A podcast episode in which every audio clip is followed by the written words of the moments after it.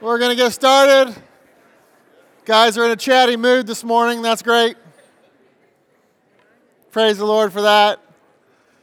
And, and truly, you know, pray, praise the Lord for the, the birthday of the church. And, and so you can, after the service, you can take your chattiness out into the lobby. We're going to have cookies and everything celebrating, uh, celebrating the birthday. So we bought a bunch of cookies, so um, help yourself to those. Now, when they run out, they run out. So don't come asking for more. If they're gone, they're gone. So if you don't get out there in time, um, what, what can I say? But, but man, I do praise the Lord for that. And, and you know, I, I always want us to be considering not only the legacy of the church, but, you know, if the Lord somehow tarries, I, I can't see how that would happen, but if the Lord somehow tarries, kind of the state that we are continually leaving the church in. And, and, and our need to take ownership of that and not just come and attend and take and receive, but participate and invest our life into what God is doing here. And so, uh, you know, I hope that that's your heart as well. It's why we're going through the book of Acts so we can learn what it means to really have a true passion for the mission. And listen, we have an incredible passage in front of us this morning in Acts chapter 2. So if you haven't turned there yet, I encourage you to turn to Acts chapter 2. We're going to be studying the first 13 verses of this chapter, and in it, we are going to see the Spirit's arrival. That is our very simple sermon title, very descriptive sermon title for today's message. And I, and I need to warn you just here from the beginning that today is going to be more workmanlike than normal. Um, I, am going to be doing more. I, I, you know, I understand the difference between teaching and preaching, and, and on Sunday mornings here at, at this time, I like to be more preaching and, and, and, teach you some things along the way and mix the two. This is going to be much more teaching and a little bit of preaching uh, along the way. But there's some things that we really need to make sure that we understand in the text this morning. There are there is a lot to cover. In fact, there's maybe too much to cover, but I'm going to do my best, and, and, we'll get through it one way or the other. Uh, but it's this passage is is very important to understand. It's it is this chapter is maybe the most misunderstood and most used chapter in all of Scripture. It's certainly up there. Um, it is a battleground for some major doctrinal controversies. You know, I told you from the beginning of the study that Acts is a transition book.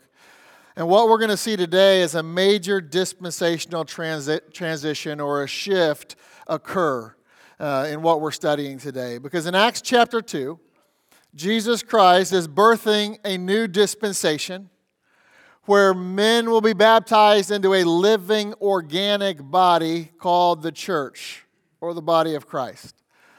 Now, I'm going to take most of the morning to discuss that one sentence right there, one way or another, but, but I need to just set the stage here at the beginning because the death, resurrection, and then ascension of Jesus Christ issues in the sending of the Spirit and the birth uh, the beginning stages of this new age. We've, we've talked about this through this study already, right? We're only in chapter two, but we've, we've talked about this multiple times. We've been leading up to this, but there was the promise that we saw in Acts chapter 1 and also in Luke 24 that is being fulfilled in our text this morning. That promise that God would send the Comforter, send the Holy Spirit.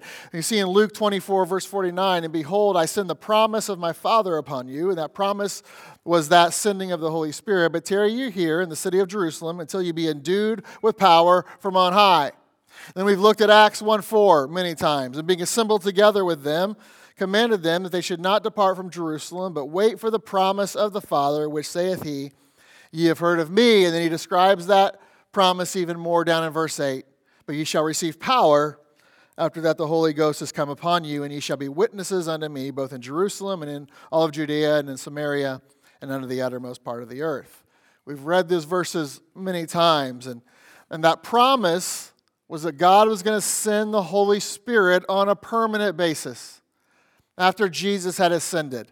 We've read John 16, 7 many times before, but you know, one thing you'll learn today is repetition is the price of learning. In John 16, 7, Jesus, listen to what Jesus had previously told his disciples. He said, Nevertheless, I tell you the truth.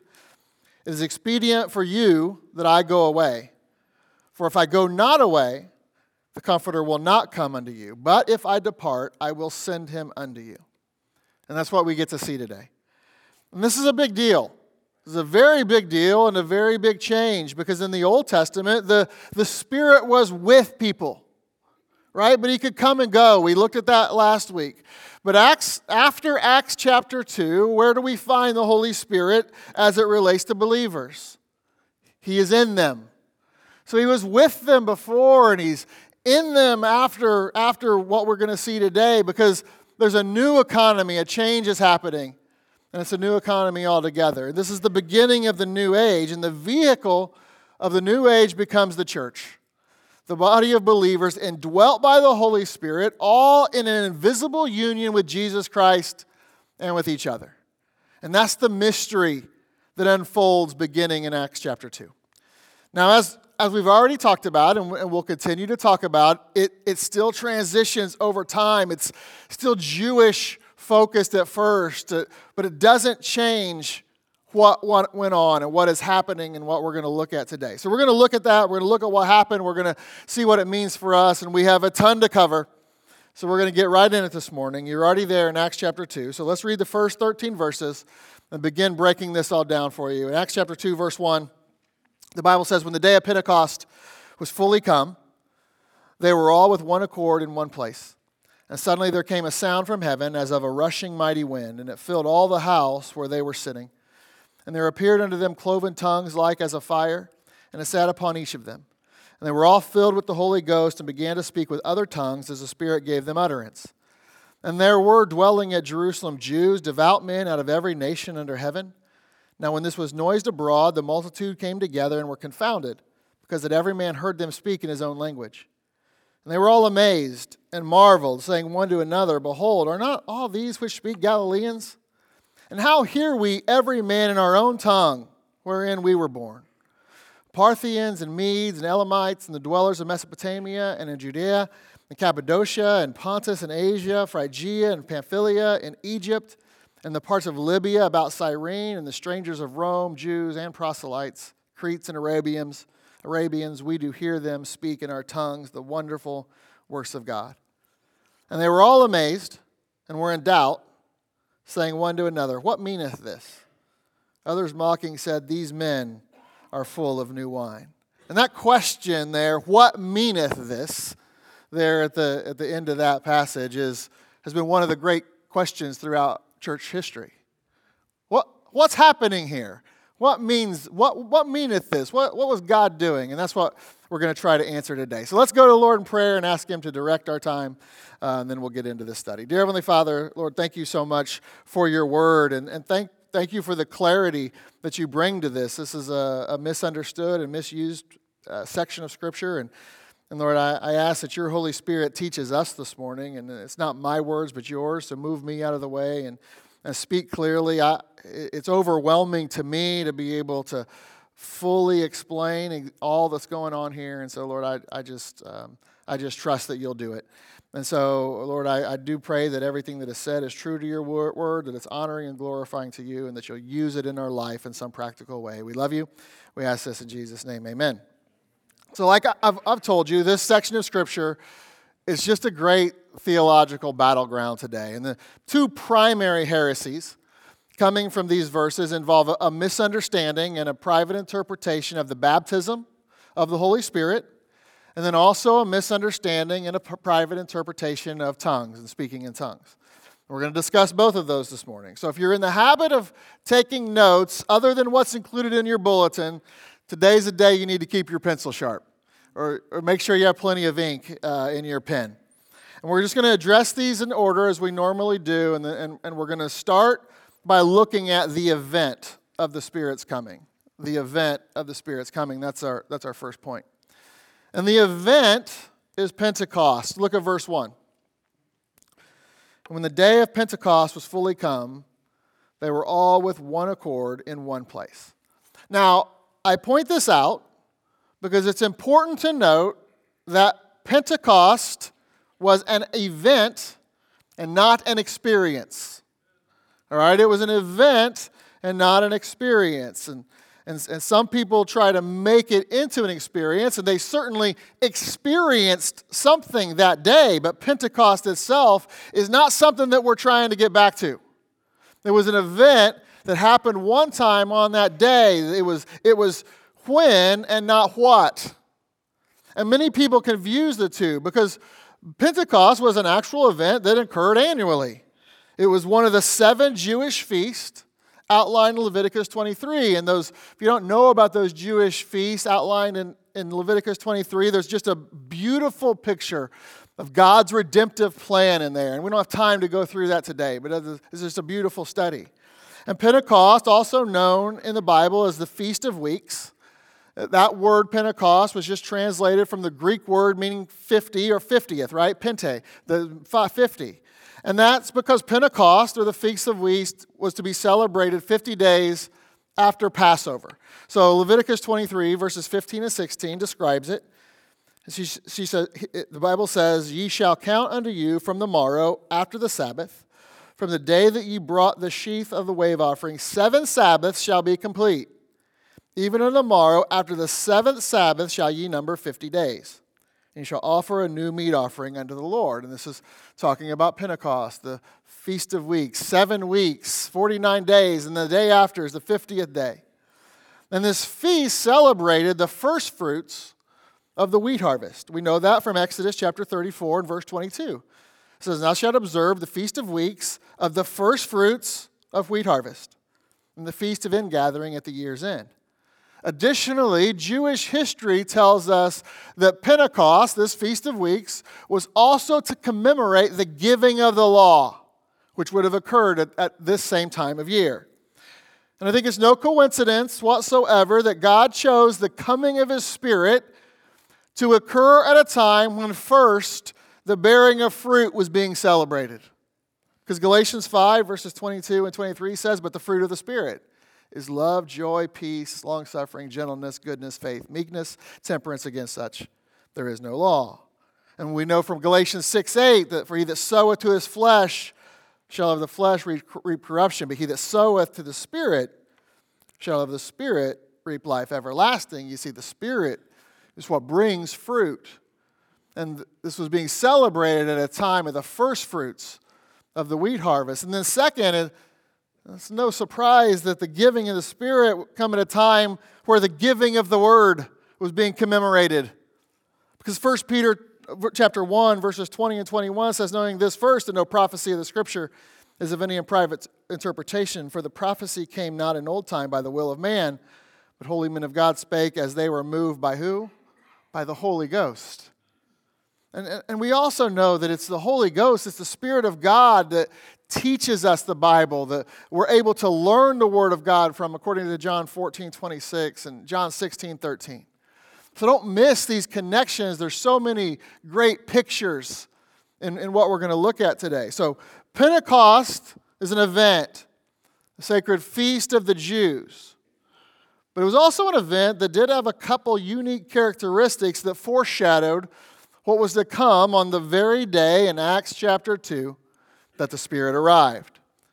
The first unique characteristic is that two wave loaves of bread were to be baked and offered. And, and literally, they're not, not the bread of that day, the, the wave loaves, were not like, you know, a big loaf of bread, more like, think like a pita type of bread. And they would literally wave them. They would hold them and wave them to the Lord. And there were to be two wave offerings, two wave loaves baked and offered.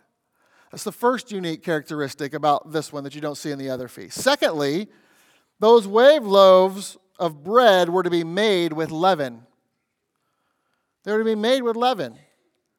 And we see these characteristics in, in the very next verse in Leviticus 23. We just read verses 15 and 16. Now let's look at verse 17. Shall bring out of your habitations two wave loaves of two tenth deals. They shall be of fine flour. They shall be baken with leaven. They are the first fruits unto the Lord. And, and many of you know this, but in case you don't, leaven in the Bible is a picture of sin. You can see that outlined in Leviticus 13 and 14, and Luke 12 1, and 1 Corinthians 5 8, and Galatians 5 9. I, I told you, you got to keep your pencil sharp this morning. But you need to see the picture here.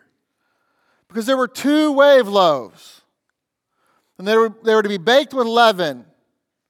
And it foreshadowed the church that was being birthed on Pentecost in Acts chapter 2.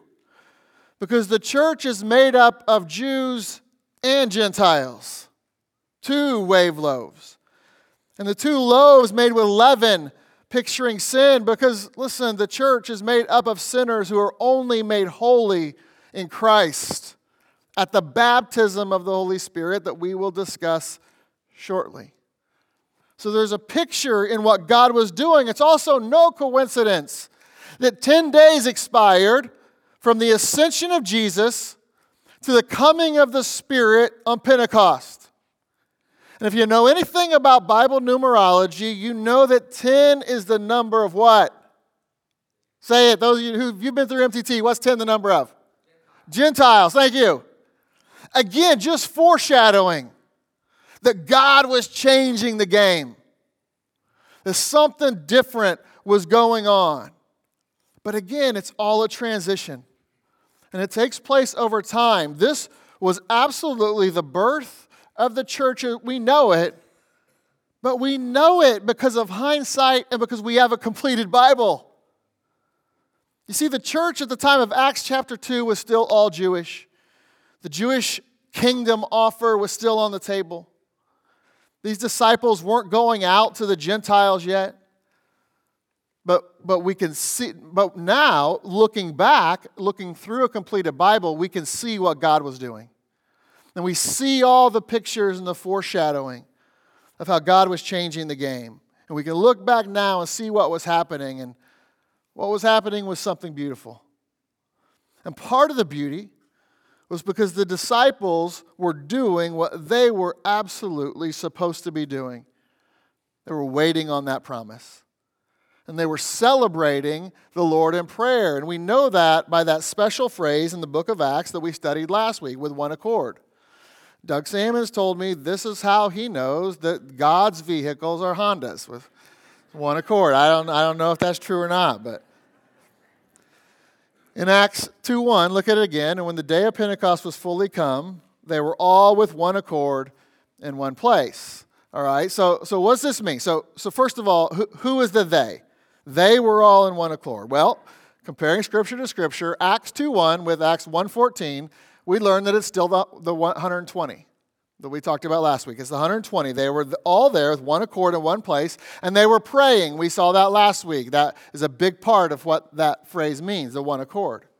We also know from history that initially the church used the same times the Jews prayed in the temple. The rabbis taught that God, God's people should pray, and the times of corporate prayer every day were 9 a.m., noon, and 3 p.m.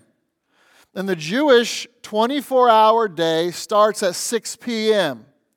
So the day part starts at 6 a.m., right? 12 hours later. That's when Pentecost was fully come, when the day of Pentecost was fully come, when the day arrived, which would have been 6 a.m. And, and they were praying at 9 a.m. When the, that's when the Spirit came. And, and we know this from down in verse 15. And we'll look at this verse more next week. But verse 15, Peter says, For these are not drunken as ye suppose, seeing it is but the third hour of the day, the third hour of the day is 9 a.m. So I told you this is going to be workmanlike, so you got to stick with me. These are just details we got to get through. So the event was Pentecost. It's not the experience of Pentecost, because again, we're not trying to get back to it. It's not something we're, we're, we want to experience again. That's not how God works. Then, second, we need to discuss the evidence of the Spirit's coming. And we see this in verses 2 through 4, the evidence of the Spirit's coming. And suddenly there came a sound from heaven as of a rushing mighty wind, and it filled all the house where they were sitting. And there appeared unto them cloven tongues, like as a fire, and it sat upon each of them. And they were all filled with the Holy Ghost and began to speak with other tongues as the Spirit gave them utterance. Okay, so now this is where things get really interesting. The Spirit's coming, and it's evidenced by all, it's seen by all, and it's first of all, it's evidenced by a sound. All right, it's evidenced by a sound. And suddenly there came a sound from heaven as of a rushing mighty wind. And it's cool that it happens suddenly because that's exactly how it happens in our life as well. Again, you know, we'll, we'll talk more about this. This was a, a one time event. But there's so many similarities to how God still works in our life today. In a moment, when you make a free will choice to accept Christ as your Savior, then suddenly the Spirit indwells you. That's how new life is created physically as well. In a moment, conception occurs suddenly. So the church was born, so to speak, suddenly on this earth. And its last moment on this earth will happen suddenly as well. Because according to 1 Corinthians 15 52, the rapture of the church is going to occur in a moment, in the twinkling of an eye, at the last trump. For the trumpet shall sound, and the dead shall be raised incorruptible, and we shall all be changed. It's going to be a sudden event. So suddenly, these disciples heard a sound as of a rushing mighty wind. And the wind in the Bible is an emblem or a picture of the Holy Spirit. So, for example, John 3 8 says, The wind bloweth where it listeth, and thou hearest the sound thereof, but canst not tell whence it cometh and whither it goeth.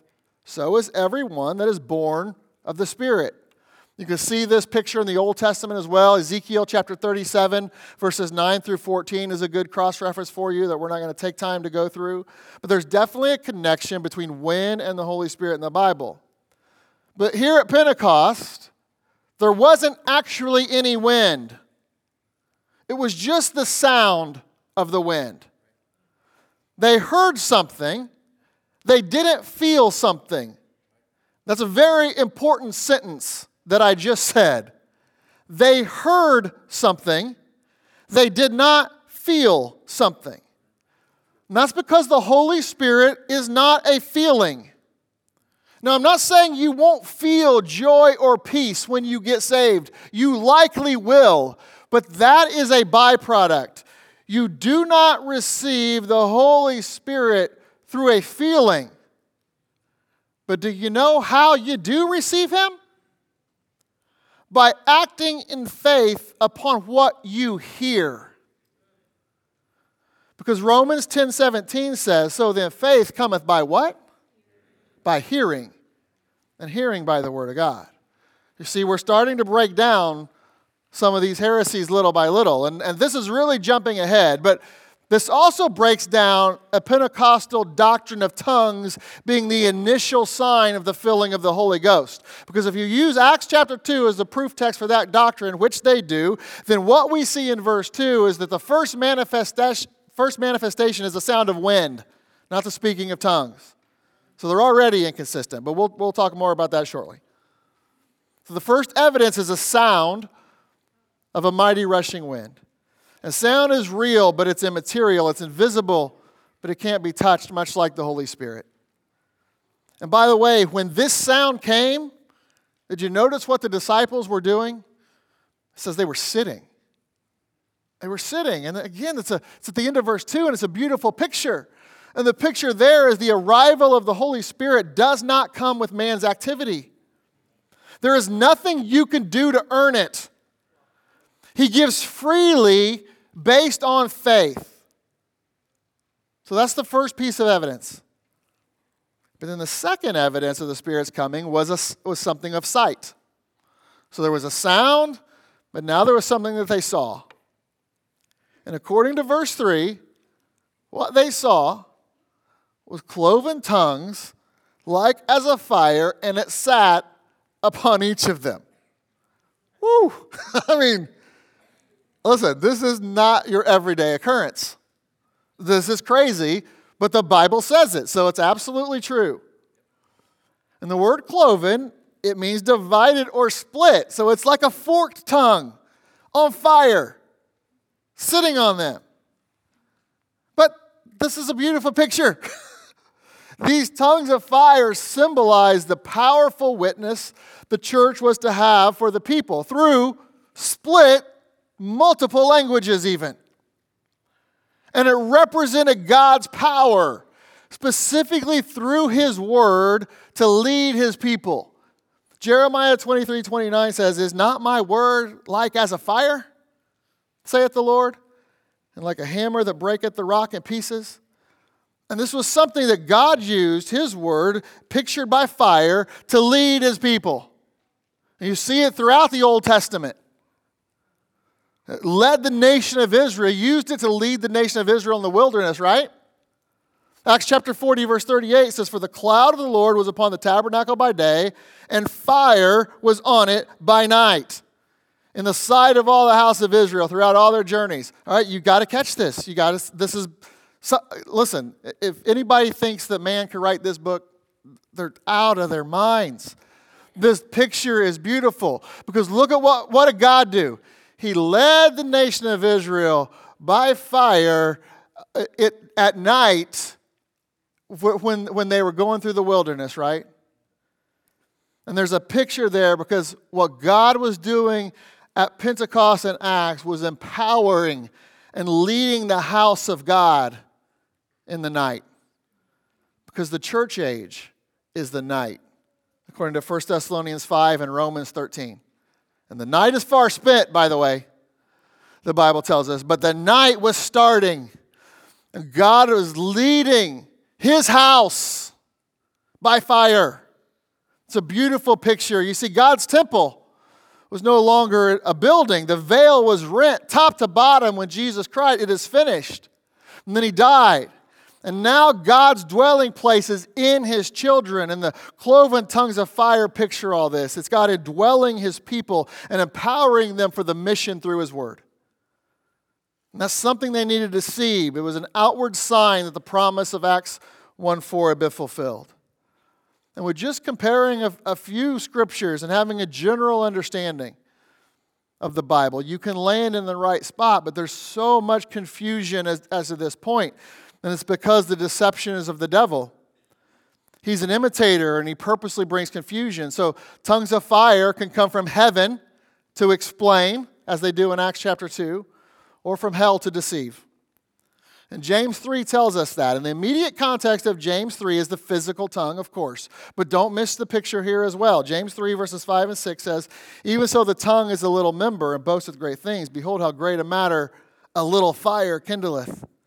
And the tongue is a fire, a world of iniquity. So is the tongue among our members, and it defileth the whole body, and setteth on fire the course of nature, and setteth on fire of hell. The devil has set tongues on fire to imitate and to confuse many people for years. And the confusion here is related to the baptism that was described back in Acts chapter 1. So, what, what God said, you need to wait for the promise. And when the promise comes, a baptism is going to occur, right? Acts chapter 1, verse 5. For John truly baptized with water, but ye shall be baptized with the Holy Ghost not many days hence. And that's what God does when, when He brings the Holy Spirit. He introduces this baptism, the baptism of the Holy Ghost or the Holy Spirit. And this has been messed up from day one. And, and, and, and why it was messed up is, is they, the, the people, the charismatic doctrine that, that says this is a Holy Spirit baptism of fire, they confuse multiple baptisms in the, in the Bible. And they confused this baptism of the Holy Ghost with the baptism of fire described in Luke 3:16 among other places. But, but look there with me. Luke 3:16 says, John answered and saying unto them all, I indeed baptize you with water, but one mightier than I come. One mightier than I cometh, the latchet of whose shoes I'm not worthy to unloose. He shall baptize you with the Holy Ghost and with fire. All right, and so they connect these two verses. They say, well, Acts 1 5 says, you see the comparison. John truly baptized with water. Here, John's talking in Luke 13.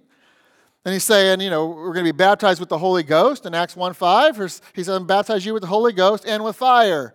And the thinking is, okay, well, well, that's exactly what happened. In Acts chapter 2, there was a baptism of the Holy Ghost promised there, and fire was involved, so this, this must be all one big thing. These two things must be the same thing. Even though there is no mention of fire in Acts 1 5, and there is no actual fire in Acts 2 3. It was like as of fire. Additionally, nowhere in the book of Acts is the baptism of the Holy Ghost described with fire, not one time. No, the baptism of the Holy Ghost and fire are not the same. They're not one thing, they're two things.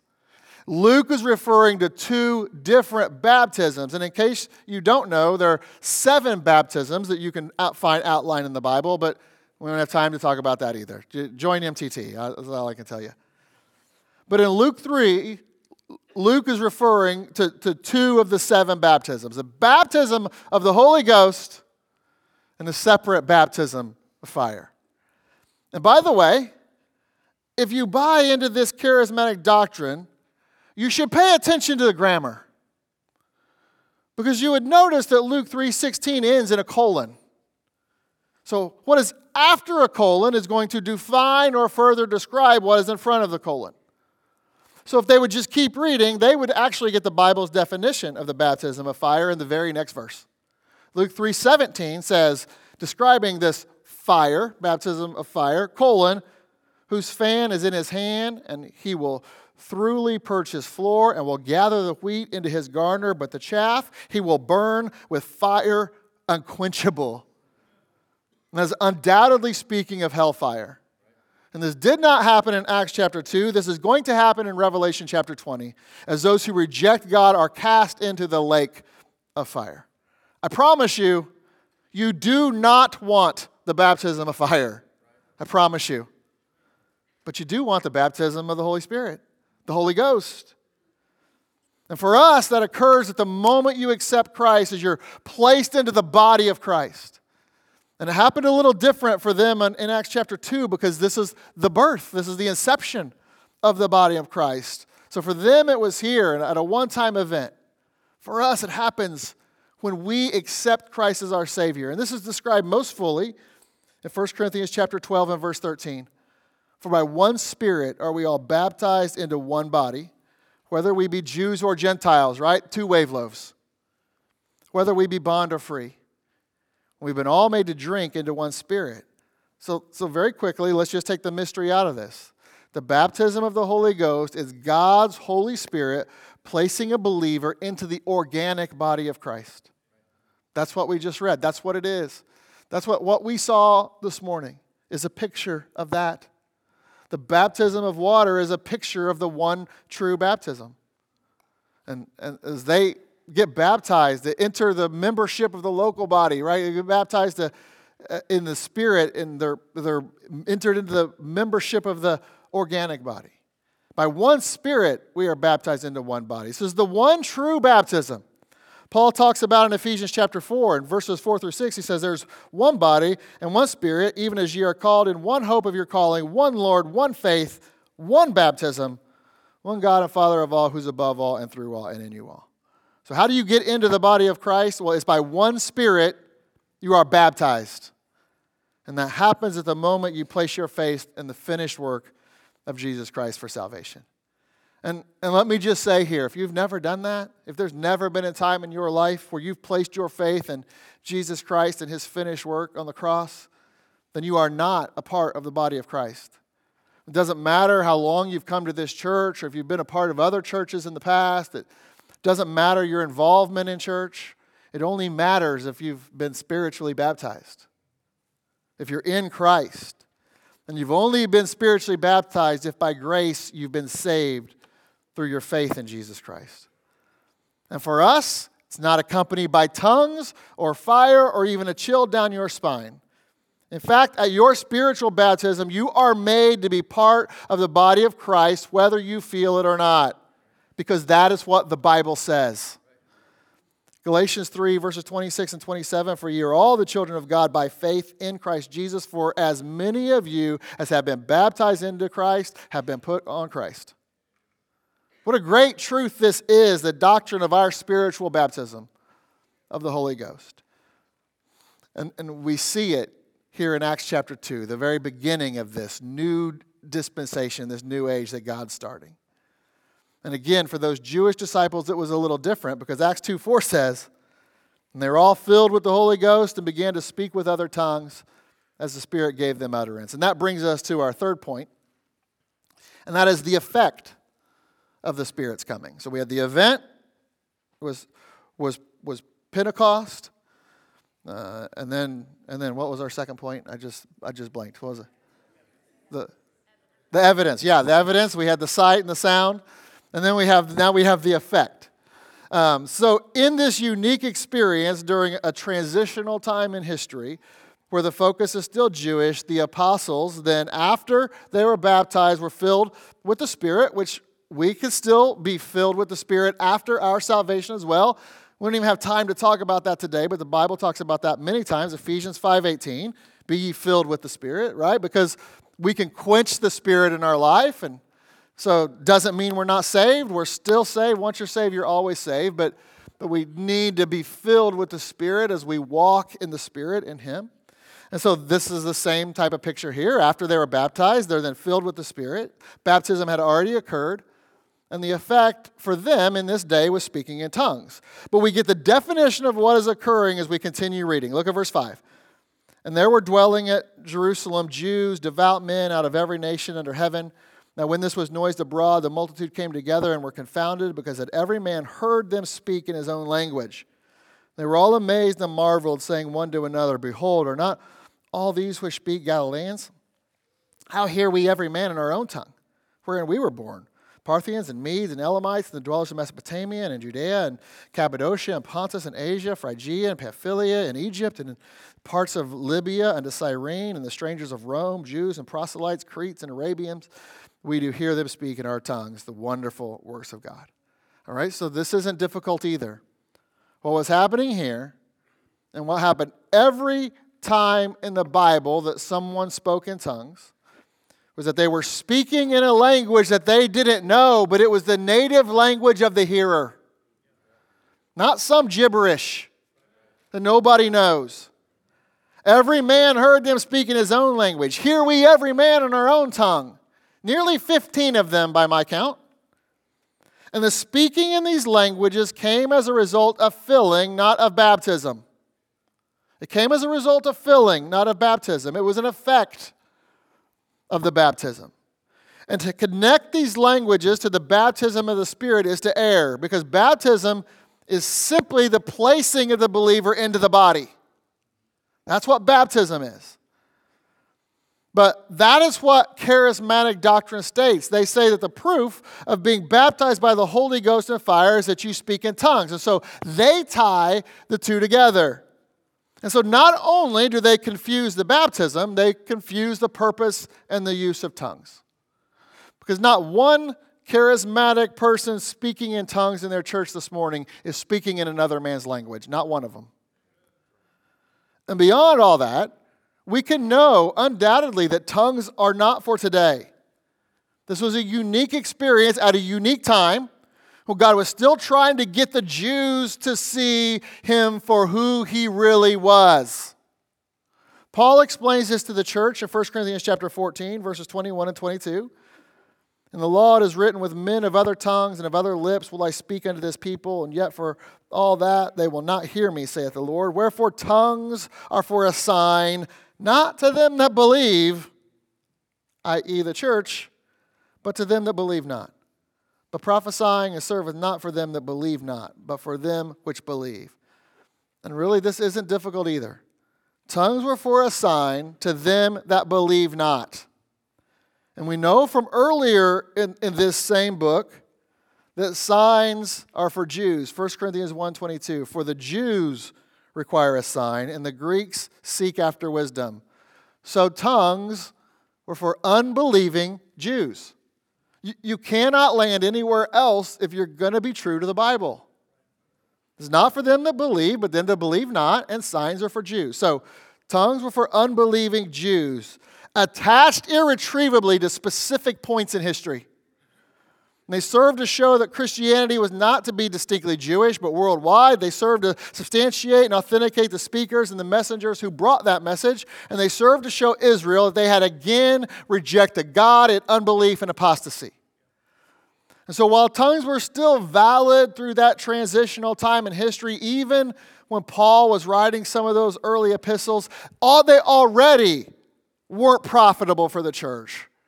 And Paul says that. He says in 1 Corinthians 14 22 that prophesying or preaching, that was profitable for the church. And again, like Paul, was for a sign. And that's an important word the Bible uses, and it provides more insight for what all this means for us today. And I've used this example before, but I'm going to use it again because it's a good one. So just think for a second if you're driving up I 77 to Cleveland, and when you leave Philly, you get on the highway, you'll start seeing some road signs. And they're going to tell you that it's so many miles to Canton and so many miles to Akron and so many miles to Cleveland. And when you get to Canton, you'll see a sign that tells you, Welcome to Cleveland. And when you get to Akron, you'll see a sign that says, Welcome to Akron or, or whatever. But when you pass Canton and you pass Akron and you're still on I 77 on your way to Cleveland, guess what signs you're not going to see anymore? You will not see any more signs that tell you how far it is to Canton and to Akron. You won't see any more signs that tell you you've arrived at Canton or Akron. And why is that? Because it's past.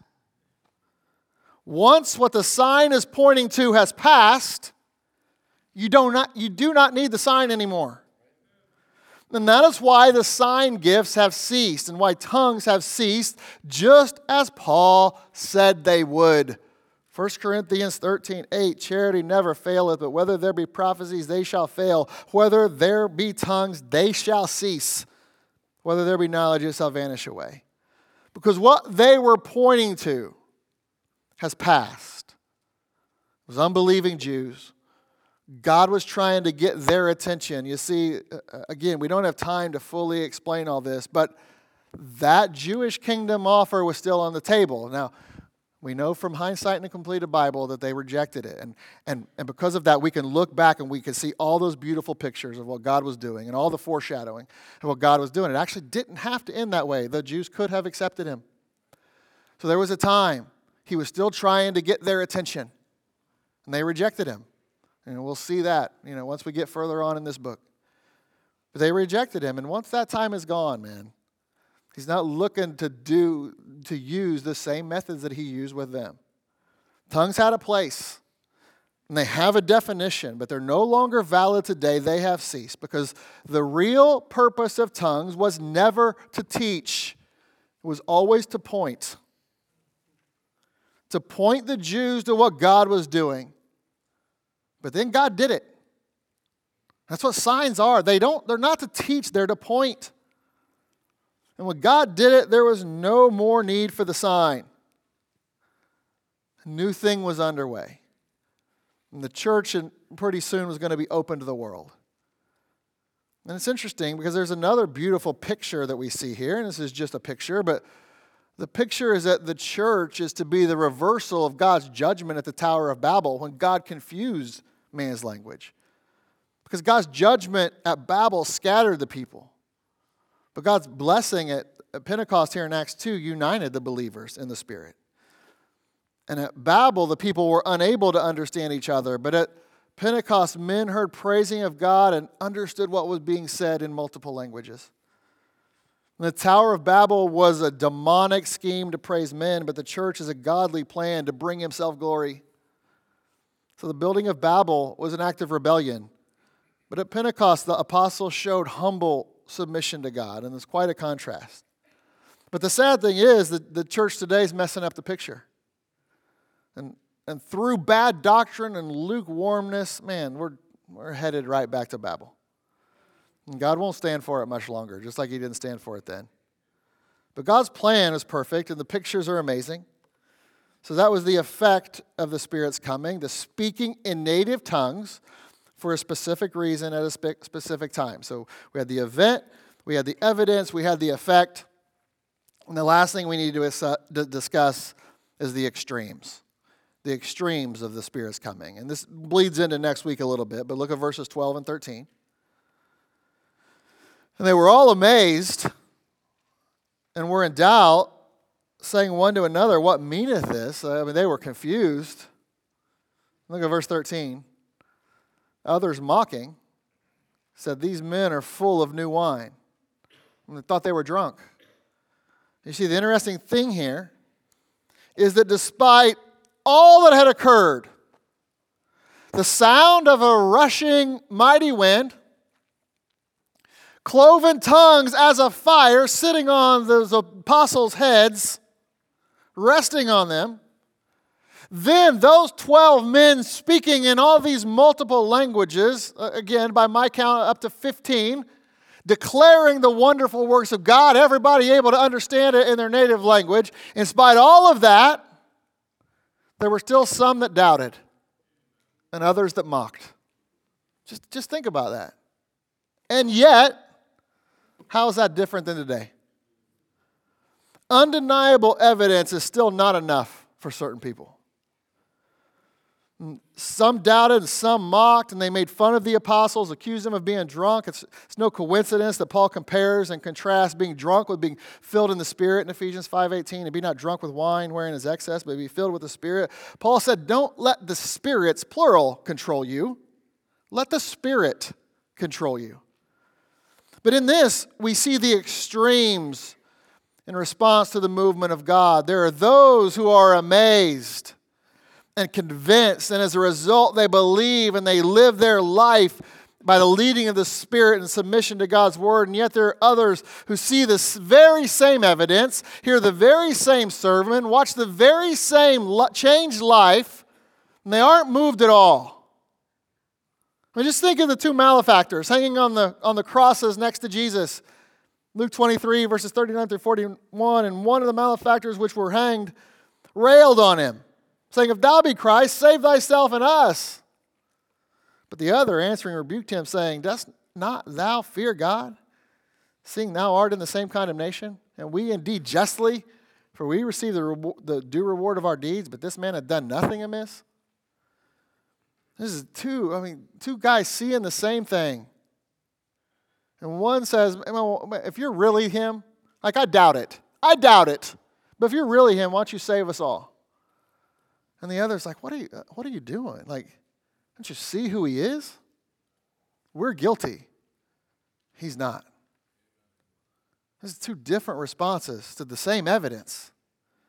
And it just shows you the hardness of heart and selfishness that can be found in man. But listen, even those of us who are saved, who've made that right decision, we're still not immune to this.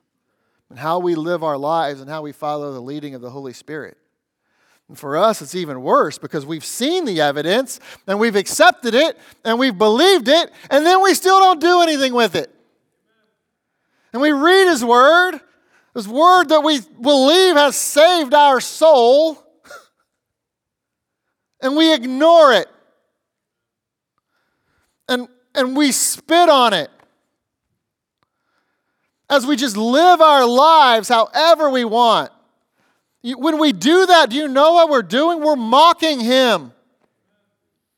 The person we say is our Savior and our Lord. Yeah, he's just not good enough to do what he says. He's not good enough to follow. Yeah, it's a mo- you're making a mockery of Christ. But just know that that's always going to be man. Just don't be one of them. And if you're not one of them, know that there will be always those that disagree with your conclusions about the Bible and about the God of the Bible. There will be enemies that fight you. We see that here from the very inception of the body of Christ. And if you trace the book of Acts, it just escalates from there. This is only the beginning of a dissenting attitude and actions against the, the work of the Lord because I, I, put these verses on there that we can scroll through them. But what you see in, in Acts 4, verse 7, is that they start, the dissenters start to question Peter, right? What power, what name have you done this? By, by verse 17, they start to threaten him. Let us straightly threaten them. By chapter 5 and verse 18, they put the apostles in prison. By chapter 5 and verse 40, they're beating them. And eventually, in chapter 7 to verse 58, they kill because of the apostles' message of Jesus. Uh, you just see what the mockery leads to. And it leads to them killing Stephen and stoning him for, for the message of the Bible. And there will always be opposition to the mission, and there still is today. Isn't it amazing how the preaching of God's word and the working of God's Spirit divides people right down the middle? And men either come running to Jesus Christ or they come against a, uh, his own with, with stones and sticks. And listen, there may come a day where we are right back in the book of Acts. The, the question for us is what will we do then? If we face what those first century believers faced, will we stand? I love Moses' admonition to the Israelites as the time he's just fed up with them after they had done the golden calf. And Exodus 32, 26, and Moses stood in the gate of the camp and said, Who's on the Lord's side? Let him come unto me. You know, and, and, and I'll say, like Moses literally, he drew the proverbial line in the sand. He's like, if you're on the Lord's side, come to me. If you're not, stay over there. So let me ask you, whose side are you on? Are you part of those willing to do whatever it takes to turn the world upside down? Or will you fold when things get tough? There are extremes to people's attitude towards the Lord. And there's hot and there's cold. Don't try to run the middle. Go to one side or the other. I mean, get cold, or way better than that, get hot. And serve Him with your life. It's worth doing. Let's have every head bowed and every eye closed. And like I told you, I know today was, you know, more workmanlike, a lot of doctrine, a lot of Bible study. But listen, I don't, what I don't want you to miss is just the power of Almighty God and what He can do in a person's life. And He can change your life today, suddenly, in a moment, just based on a decision a decision to follow him with your life. If you've, if you've never been saved and you don't know the Lord as your Savior, all it takes is a decision to place your faith in what Christ did. Believe that and place your faith in that. And if you're already saved and you're not following him, it just takes a decision to say, you know what? I'm, I'm going to quit playing around and I'm going to start serving him with my life today. What am, what am I doing? Why am I waiting? So quit waiting, serve him today. Dear Heavenly Father, Lord, we, we love you so much and, and so thankful for what you did on that day and, and starting what we are all a part of now your body. What a wonderful, wonderful thing that is. Thank you for that. Thank you for the path that we have. Thank you for what Christ did on the cross. And Lord, I pray for anybody here that doesn't know you.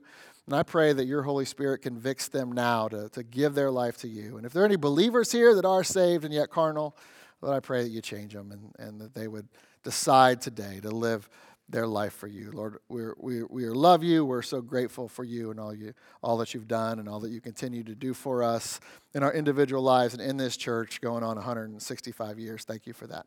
Uh, we ask all this in Jesus' precious name. Amen.